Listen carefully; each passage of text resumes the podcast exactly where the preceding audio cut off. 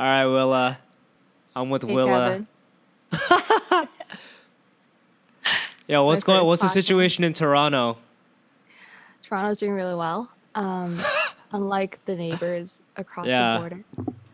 Um, we we don't have a lot of cases on the daily now. Yeah. Um, probably like 200, 300 a day. I think nationwide.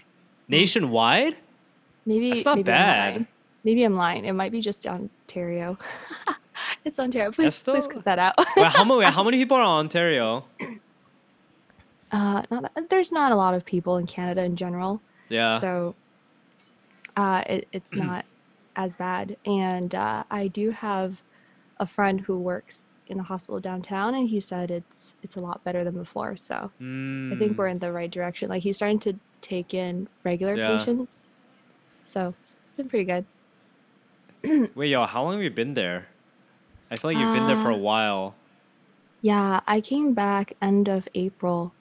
So yeah, it, it's been a while. How's it going in Singapore? It's okay. Um, we finished phase two for us recently, so more or less everything is back to normal. It's kind of on the same schedule as New York City. You can pretty much do anything you want. I think they're even opening movie theaters on Wednesday here, and it's Sunday today. So it's kind of it's kind of soon. Yeah, I mean, people here are generally like unafraid. Like I see a lot of people like in, in standing in circles and like smoking outside and stuff. Ooh, And when you when you eat too, like there's a lot of people eating inside and like they don't have their masks on. And you're mm-hmm. supposed to like put your mask on if you're not actively chewing, but people just take it off at the end of the day. So I guess it's nice to see every day back, but especially if you keep track with what's going on in like the West Mhm. and you just think about like the science of what's happening when these guys are like chewing away in these like confined spaces. I don't Yeah. I don't know. I'm hoping this is gonna be okay for a while, but I guess we'll see, right? Yeah. What's the case count like over there? So they they do it differently. It's like there's two groups. I get a text from the government every day. There's two groups. One is like people in the community, like everyday people, and the other is cases in dormitories, which means that they're they're basically migrant workers who live in all these dormitories. Mhm. So they live like 10 people in an apartment or something, or 20 people in an apartment. They're just squished in. So there's these guys from like India or Malaysia or like other countries uh, that live together. And the government has actually forced them to stay in those dormitories. So the case count every day is like, okay, like maybe like five or 10 people or three people in the community. But in the dormitories, every day is like 100 or 200. And they're just like leaving them to, to basically get infected because they're not allowed to leave, right? That way the community doesn't get infected. That's how they're handling it here. So oh my god. yeah, I mean, if you're like part of the chosen non-dormitory workers, like it's pretty great. If you're in the dorms, like I, I can't really speak to like how that's being improved at all. That sounds uh It's just separate. it's almost like something in a movie, right? yeah. Yeah, That, that doesn't sound right. that's what's happening. So, I guess it's interesting. I'm sure you hear about like Singapore or Taiwan or Korea in the news, but I wonder like what parts of it you hear because Ah. that's like a very like 101 thing about how like the stuff is being managed here and if you describe it to anybody from the west, it's a little different, right? Eh? yeah. Oh my god. I that's that's Does- interesting to hear because we I I don't hear about that in the news. I do I I did I do think I read about something similar in Hong Kong. Um but I didn't know that they were keeping them from going outside. That's that that I don't know if that happens in that's Hong Kong. inhumane in, inhumane. Like that's not right. Yeah, there's a very like the system here is very much based on like what ethnicity are you, what class are you. Um, yeah, there's even rules because like apartments even have like helpers quarters built in because a lot of apartments they have live-in helpers who are from like the Philippines, and so there's literal laws around like they they all need to take Sunday off.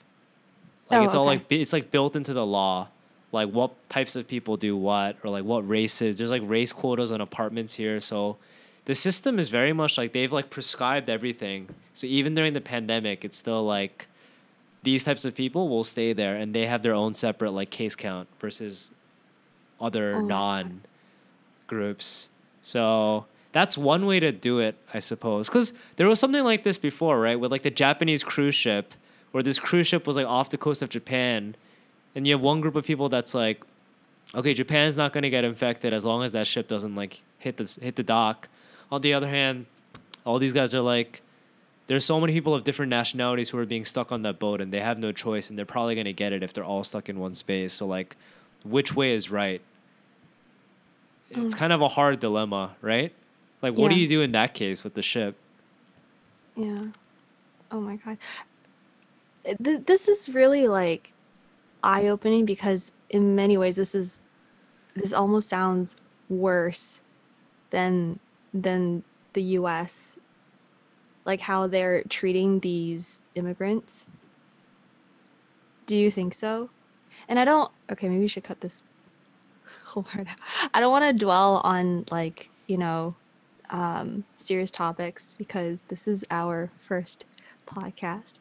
I just, uh, it, yeah, maybe I shouldn't have touched on that subject, but I just, I don't feel like it's right. Um, and I can't, and I, maybe I should backtrack. I don't think it's worse than the US, um, but it's definitely something that I didn't really think about or really get into the details of. And I don't, and I think it's something that that should be addressed. It doesn't sound right, you know? Yeah, I mean, this entire situation with the COVID pandemic is like a whole like movie scenario that you couldn't even imagine before, right? And each Yeah. country is like dealing with it or reacting to it in such a different way. Like the US is not really dealing with it. It's more like they're reacting to it, right? And mm-hmm. the reaction is like, "Oh my, what the fuck is going on?" Right? Yeah. And then Singapore is like I guess you can call it more dealing with it because they're taking more actions that make sense. But it's like, oh wow, these actions are like pretty movie like, right? I wouldn't have imagined this. Um, but there's just so many of these different stories around the world. So when you're getting the news every day, like you can only learn about so much of these. Even for you, right? Because like you're in Canada because the whole visa situation didn't work out, right? Yeah. And now it's like you thought that was bad. Now nobody is getting that, right? I, I, I actually don't know that much because I don't read the New York Times every day. I just hear Mhm. anecdotes from people who have been affected or like have heard a rumor that this might happen and so they had to fly somewhere early.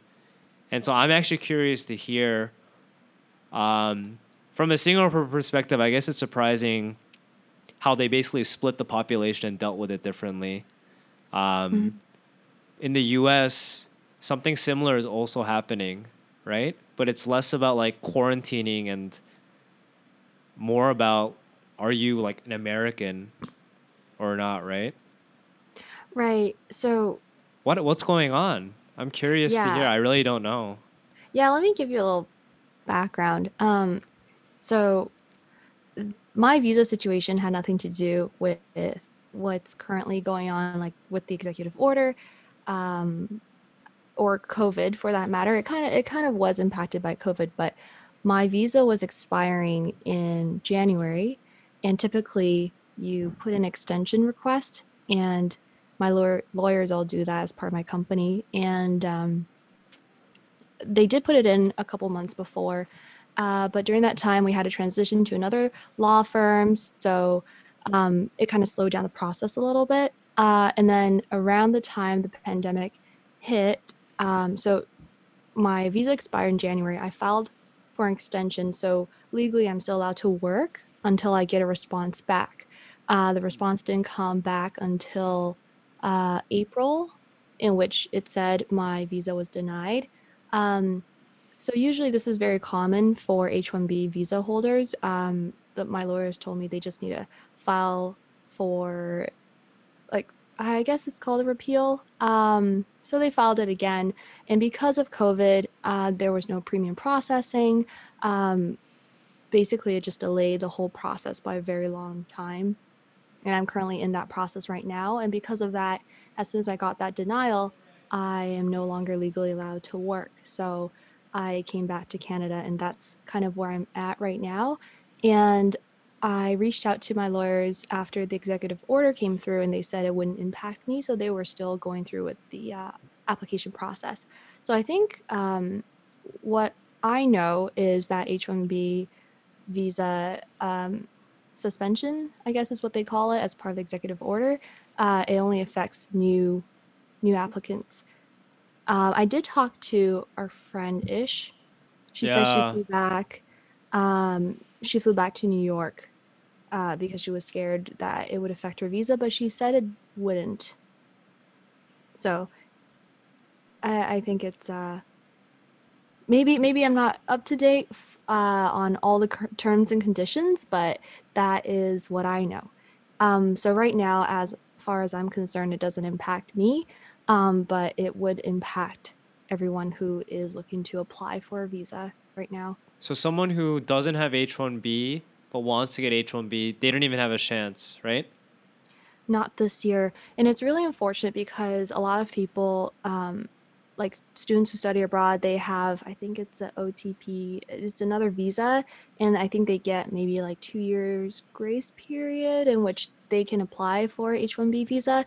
One of my friends is actually part of that. And she said hers ex- is expiring end of this year. So she'll have to get an H1B visa by then, or else she will have to leave. So that is a more serious impact compared to like me or Ish.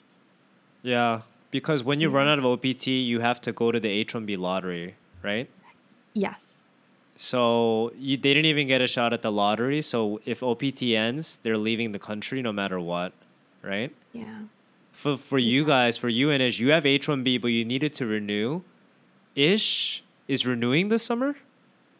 I think she's just on oh renewing this summer. I don't know when hers expires, but she was already on September, it. Yeah. I believe. So for her, she can just renew it. Is that not going to be an issue? No, uh, I don't think so.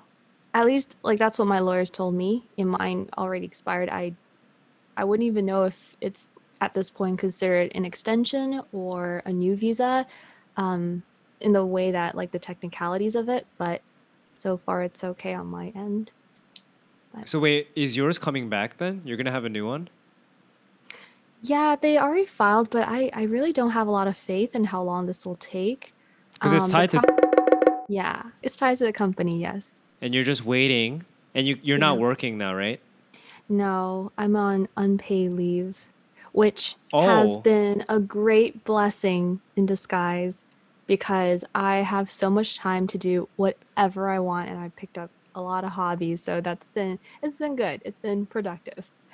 Tell me, tell me what's what you've tried, what sticks, what doesn't. Yeah, Oh my God. Mm. Okay, let's start in the very beginning, yeah. uh, which is watching a lot of television. I never used to watch like documentaries that much.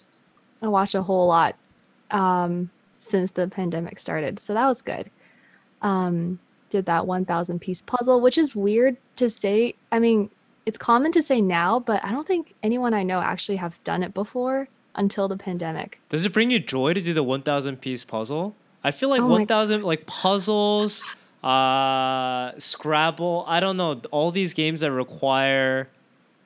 You're just you're just trying to think pretty hard, and at the end of the day, it, you just kind of get a picture that you could have looked up on Google Maps or Google Oh, Images. thank you and I'm that. thinking like, I don't know, I don't know. Would I put myself through that? Like, well, where where's the joy? Is the joy just in accomplishing, like putting it together? I think it's the challenge, especially especially the puzzle that I bought.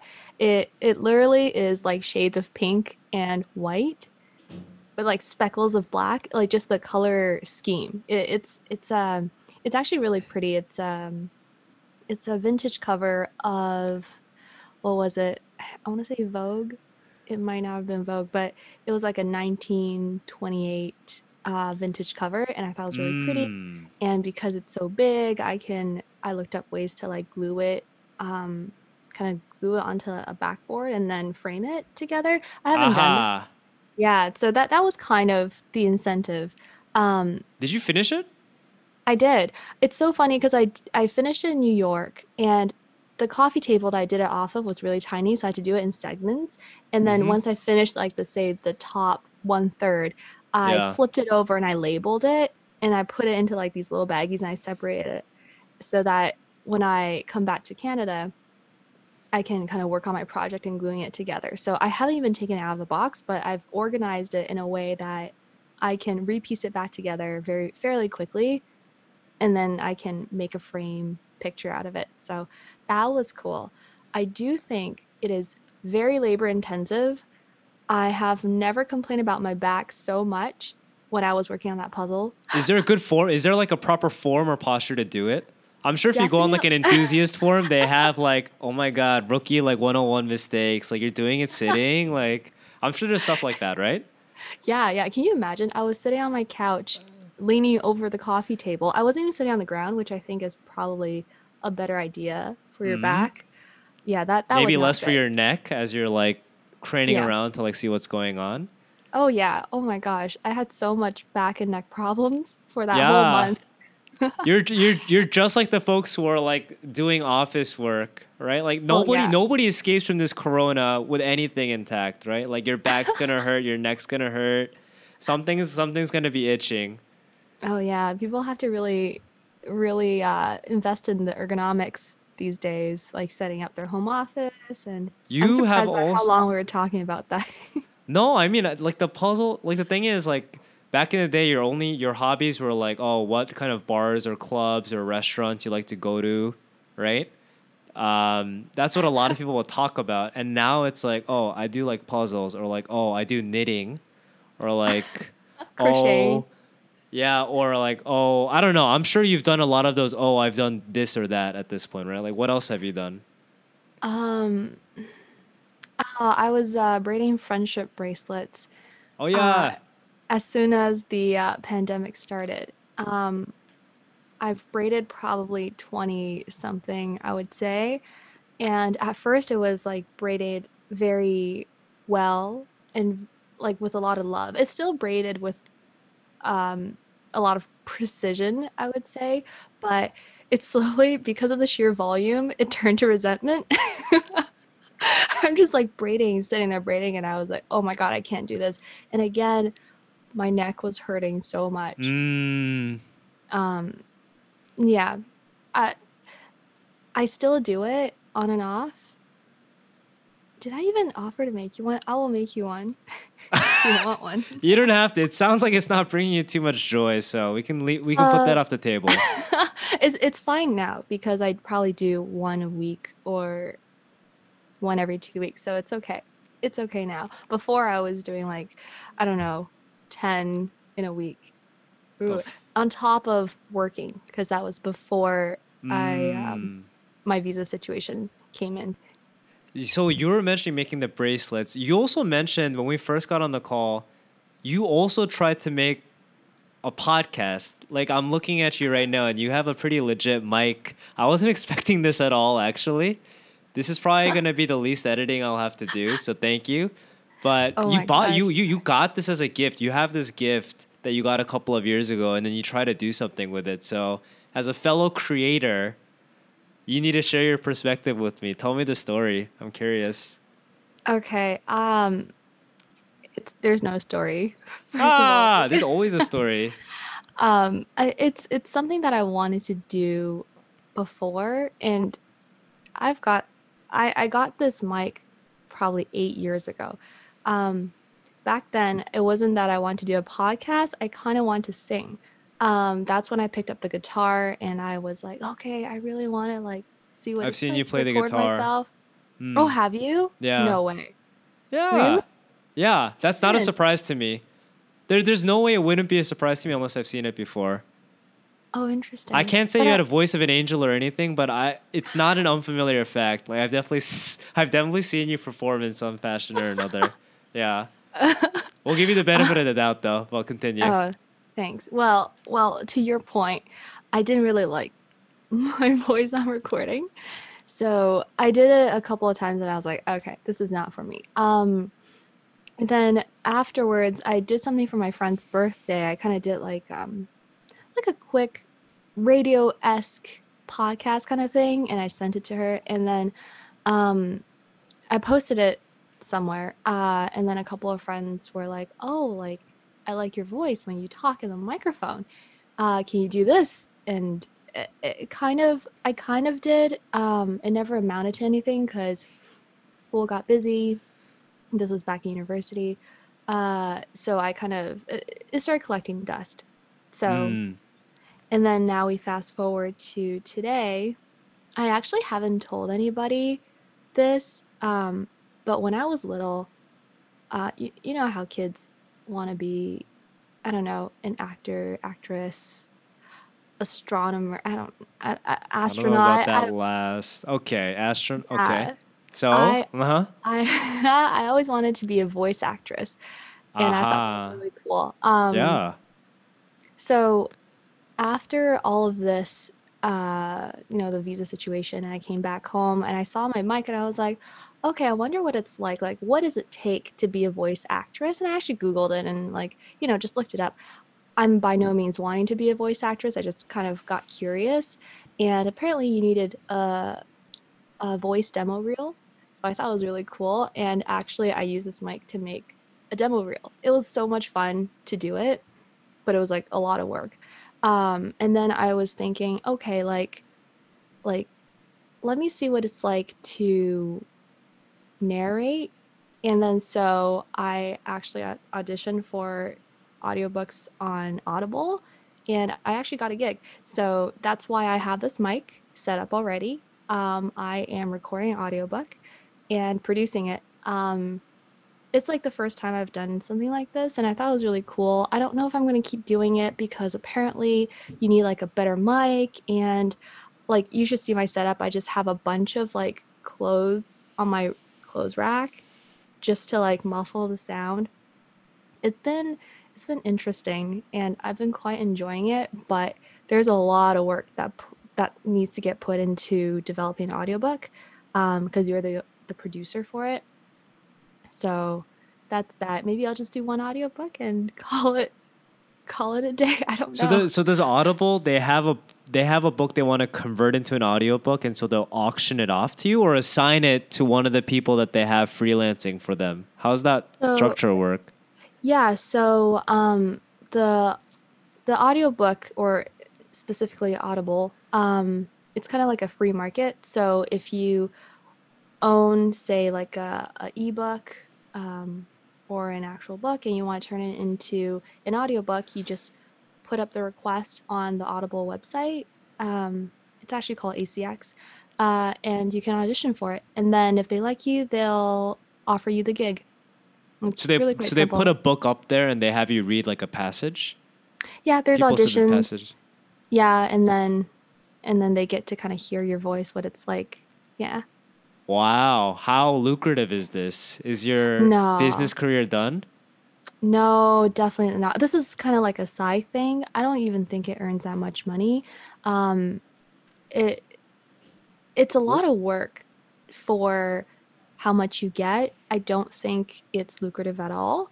Um, but I do think it kind of pushes me to a place where I wanted to be when I was little, like, you know, being able to Yep. feed like you know, be able to humor myself and say, okay, you gave it a shot. Like, and I really don't have much going on right now. So this has been pretty fun. Uh, and I would say it's a good experience. I always wanted to try something new. So I'm enjoying it. What what book are you going to be recording? That is a secret. ah, wait, can we see the credits? We can't see the credits when we go on Audible and look for a book or we search for the voice. I don't think so. What genre? Can we at least get that? It's nonfiction. Can I get that? Well, we'll see. Oh, no, no, no, no, no. Yo, this I'm, is I'm actually, I- it's not like something that I'm like very proud of because I'm still in the works and I'm, I realize that this is going to be so funny. Like, why, why is she reading an audiobook? I realize that I'm not very good at pronouncing some words. Like, I pronounce it incorrectly. Um, and, and I think like it from everyday speech, it's fine. But then when I see the word, and then I'm like, is that the right way to pronounce? Like every time I see a word that I don't, I'm not confident in, I had I have to Google it and make sure I pronounce it right. It's usually like words that you don't really use like I I don't know. I can't think of one right now, but Yeah, yeah, I guess you just don't use it that much, so you can't think of yeah, it. yeah. So that that's been pretty time consuming, I think, but good learning experience. Trying to think the positives. Do you know if there's a community out there and they tell you certain things that you need to get in on this? Or is it a very fiercely competitive one? Dog eat dog. Nobody help nobody. Uh, audiobook reading? Correct. Um, no, I I don't think so. Um, I, actually, I don't know. I actually um watched a lot of like videos, go out, went on Reddit, like I Googled a lot about this. Um, Mm-hmm. it sounds to me that I think getting a lot of offers is tough, but honestly, if I were to be very, very honest with you, I only auditioned for two books. Uh, one book got pulled out, um, and this is the other book. So for me, I guess it's like a 50% success rate, maybe 100 if you don't count the book that got pulled out. Um, but it sounds like if you really want to land like a really good gig, say like a fiction book where you have to do like different character voices, I think it's going to be a lot tougher. So one person Um, will do all those voices. yeah, yeah. You have it's almost like voice acting. So. Grumpy the prison guard and then like Peach the princess. Like you're voicing Yeah, both of those roles. yeah. Way, I, I don't know if you've heard audiobooks before. They don't really change it that much, but they do it. oh, They do do it a little bit differently. The voices. Um, I, I listen to a lot of um like memoirs, so I think it, it's. I don't think it's that different, but you do have to have some sort of acting in your voice, if you know what I mean. Um, a nonfiction book is so much easier to read, uh, so just fruit for thought. wow. It's gonna take quite some time to read a book out loud and then you have to produce it afterwards, right? Oh my God. For every one hour, I think it's six hours of work. And a book is uh, So one hour of recording and then five hours of like producing or like post editing. yeah, one hour of recording and six hours of producing. Um, and so after you get the gig, you have to do like a 15 minute sample and make sure it's good. That was my first time producing the audio bit, and that took me hours. Like I, I think I think I was dwelling too much on like the like making it perfect. And I think sometimes people don't hear some things that you think that they'll hear. You're just a lot more critical of yourself when you're listening to it. So I'm trying to be a lot more efficient. We'll see how that goes. How interesting will voice acting be? Like for a cartoon? Um, I don't. Maybe I should show you my demo reel one day. It's uh, it's it's it's interesting, to say the least. Caleb has heard it. He's the only other person who has ever heard my demo reel. No one else has heard it, and I'm very embarrassed. Do you read a passage or do you act something out? How does the I demo just reel I script it myself. Um, I found Mm-hmm. non-copyright background music. Um, so it's kind of like producing all the sounds. And if I could, like if someone had an animation for me to produce, I would love to do that. I think that's like something that I really wanted to do when I was little. Um, but now I'm kind of, you know, just uh So I imagine that's probably the most time consuming thing you've done then. I was also busy baking a lot. Oh yeah. I actually have never baked before uh, December 2019. So baking is a very new thing for me. Um, hmm and a lot of my friends have birthdays in the summer, and because of COVID, they can't go out and celebrate. So we've just been responsibly re- responsibly doing picnics. Um, and I've been baking all the cakes, and I've been really enjoying it. Ah, It's been a lot of fun, and I they made like banana bread out of my rice cooker. That was Oh my no that was my one take. Uh, It you it turned out to pretty good, do you have to have the pan and put it in the well, well? the regular rice pot that you would put your rice in and put Oh water no in, that's what you do it. So I think it, it came out great, but what what lost it for me, what, like how I ended up not doing it ever again after that, was holding that amount of butter and sugar and physically putting it into that pan Yeah. and knowing it's gonna be in my stomach soon. Oh my goodness, man. Like Oh this is we're not even talking about a croissant. We're talking about a regular banana bread which in many many instances is often dry and tasteless. To ah. know that to get it to some level that tastes like something requires that much butter and sugar and honey. I couldn't I couldn't look at a pastry or think about making one again after that. I have You are cold-blooded. problem. You are cold blooded if you're still doing that day in and day out. I that's funny you say that because I don't I don't eat sweets that much. And when I follow a recipe, I one follow an Asian recipe because I feel like they tend to be a little less sweet. Um, Oh. And two, I actually put less sugar than the recommended amount. But Mmm. yeah, I, I follow I follow like Western recipes for things like banana bread and chocolate chip cookies. It it, it tastes so good, but oh my god, yeah, Yeah. it's so sweet. I'm Oh my actually um gosh. Yeah? tomorrow I'm gonna bake um chocolate chip cookies and brownies and I'm gonna make uh mango pancakes Hong Kong style. I think mango pancakes Hong Kong style is the sound- best thing that I've learned to make. It's so easy and you never have to go outside to buy it ever again. It's super easy. So that actually makes me wonder because one is like your accent is quite easy for most people to understand. And then you bring in this Hong Kong bit. So I actually never asked you where have you lived? And when you think about even your accent, right? Or even the types of food that you like, where can you trace it back to? As a as a budding voice actress and chef, I'm wow, curious to know. amateur. This is amateur hour. You're talking to an amateur. yeah, just a bunch of amateurs. Yeah. Um, I actually didn't realize I have an accent. Do I have an accent? I feel like I have a little bit of a Chinese accent. Every person has an accent, Okay. Um, right? Yeah, I I never noticed before. I thought I had a very very Western, maybe Canadian accent. Um, but then when I heard myself for some of the things that I say during the audio recordings, I feel like I have a little bit of a Chinese accent. Like I I've I was in China.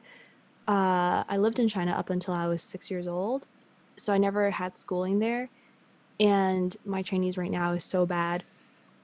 I just really didn't feel like I was that Chinese. Like I, I want to be, but I didn't realize my accent was had a tinge of Chinese. It's kind of weird to say. Um, Hmm. but anyways, the accent is from Canada. So after six, you went to Canada. Actually, after six, I went to Arizona. The? My dad was doing school in Arizona, and then two, three years later, we moved to Canada. So Canada has been oh, and you've been in Canada all the way through, right? Yeah, all the way until I graduated and then I moved to New York for work and yeah. That always confused me because you were always in New York, but you never had a residence here. You were always on Terrence's couch, Oh. right? How's that work? We're gonna cut that out. No, this I'm this not- is actually this is actually something I've been dying to know because you were you were living in New York but not living in New York. Oh, okay. So How's that work? so I was living in New York for um a year and a half when I was on a project locally. And then I moved to California because I had two projects there. So all in the Bay Area. So I was there for another year and a half. Um, and then I actually moved to Seattle. Like my office was based out of Seattle because I got a house there and um, tax wise, it was also very smart for me to do that. Um, and the reason why I crashed on Terry's couch was because I started visiting New York more often when I started working in the wet in the East Coast again. Um, so I was in New Jersey, I was in Florida, um, and although I didn't go to New York that often, I went there probably once a month, once every two months. And Terry was very, very nice to offer his couch when I did come, and I only came for the weekend. So I think when I do see you, I am crashing at Terry's couch. Um, but usually I'm not I'm not there all that much. I've seen you more often than that, but we'll just we'll we'll go over that point. What? Once every two months? Are you kidding me, man? Once a month, once every two months. It really depends on like the season. Like if it was around Christmas, I I didn't even come. So, yeah, I just How'd you visited. S- How'd you pick Seattle then? If you're if you're spending a good amount of time in New York visiting, I guess Seattle is where you'd prefer to be long term, or why buy the Uh, house? it Family was reasons? yeah, yeah. My Hmm. parents wanted to to move there, and so I got a house there. Yeah, But I they're still in. Canada, right? No, no, they're they're in Seattle. Um, but because of COVID, my dad did, my dad came back. Hmm. Um, but I travel so much for work that it really doesn't quite matter um where my permanent it's not like I want to completely settle down in Seattle. I mean, I've thought about it. Um, but right now um it's just hard going cross country when I was working on the East Coast. Um, so it is what it is. So I'm curious then. You had this lifestyle that was enabled basically by the consulting career, right? Yeah. Yeah. And then we also have a lot of this kind of visa and mm, may perhaps discomfort about being certain race, right? In the US or maybe even Canada that may change how you think about long term. So I think long term I'm curious where do you stand now when it comes to where you might want to live and what kind of job you might want to do after all those years of consulting, after living in all those places you listed, Yeah. and then after seeing what's happening lately with policy and with people's attitudes that are out in the open more than ever. Um, that's tough to say. Um, I've been trying to think about what I want to do. Um, I do really want to stay in the US because I have a lot of friends there, people I really love. Um, and I've always kind of fantasized about settling down in California. Um, but I think because because of all the uncertainty, I I can't say what it is I will do. Um, once my visa is processed, then I'm likely to go back to work, or maybe I'll find another job. I don't know. Um, but if it doesn't work out, I'm not going to cry over it. Uh, there's so much of the world I want to see. I've thought about moving to London. I've thought about moving to Asia. Uh, I thought about backpacking in Southeast Asia because I think a lot of people have done that post graduation, but I have not. Um, and just living there for a few months, uh, taking it easy, trying to do something for myself. Um, yeah, I, I think we're all still quite young despite being quote unquote millennials. Um, yeah, there's a lot to explore. I'm really excited. Um, I love that there's uncertainty right now because I'm someone who can't figure out what I really want to do. So I usually let life take the reins, and that's how I determine what I'm going to do next, kind of go with the flow in some way. Um, I actually am someone who does not like a lot of options because I'm super indecisive. I don't know if you already know that. Um, so I'm just going to see how this all pans out. And for now, I'm just doing my own thing, pick up more hobbies. I actually bought a piano the other day. You bought a Uh, piano the other day? I uh, bought a banana the other day. You bought a piano the other day? The a hell piano is piano, this? a digital piano, like a digital keyboard. The hell is a Uh, digital piano? Like like uh, it's is it one of those like electrical keyboards? yeah, yeah. It's it's um think about like the keyboards you would see say at Costco. It's kind of like that. Um it's a lot more sophisticated than what I was used to a few years back. The keys are a little heavier. It kind of mimics an actual piano, but not really. Um and I bought like a 61 key one, so it's it's on the smaller side. Um because I I like to sing despite, you know, everything that we talked about. I do like to sing. Um I just think I wanted to pick up the piano and learn the accompaniment. I kind of learned the theory before I purchased the piano to see if I I was gonna have like a steep learning curve. Um, but Yep. it came. I practiced, uh, learned a couple of songs. Still practicing. and it's been a lot of fun. Wow. I wonder if you're less inclined to stick with consulting now and maybe try Oh some of this. God. Like really invest some time in some of this. I can't get I can't put food on the table with my hobbies. Um, these are just things I want to do. I I do I do have like these thoughts like, oh, like should I even go back to consulting because it's like like the hours are so long, 12 hours, 14 hour days. Like I I wouldn't have time and the mental energy to want to pick up any of these hobbies. So I kind of thought about it, but then, you know, I need a way to earn money. Um, So with all that, right? You've mentioned 15 different mediums and right? Of media as well as other hobbies. hmm It's July. Holy crap, it's July, first of all. I live in a place where the weather's the same every day, so it's an absolute shock every time I look at the calendar what day it is or what date in the year it is because there's no other way to tell. Oh my God. For the rest of the year, then, because I have no idea how long we're going to be stuck inside, and it's it's conceivable it could be for a couple of more months or even until December, Mhm. right? It's not that impossible to imagine. What are you most excited about in terms of pursuing any of these things that you've listed? I don't I don't know. See, that's the beauty of uncertainty and spending your time however you want to. Like one day, like one day I was really into reading productivity books. Uh, one day I really want to play my piano. Like everything is there for me to do. And I think um, I'm always coming up with new ideas every week, every few weeks, every few months. So I can't tell you for sure. Where do you But get them? These ideas, Yeah. I don't know. I just suddenly I'm I just feel like doing something. I'm like, oh, I never Hmm. tried that before. Like maybe I should go do that. Um, maybe play more piano music. I think that that's in the horizon. Um, I don't know.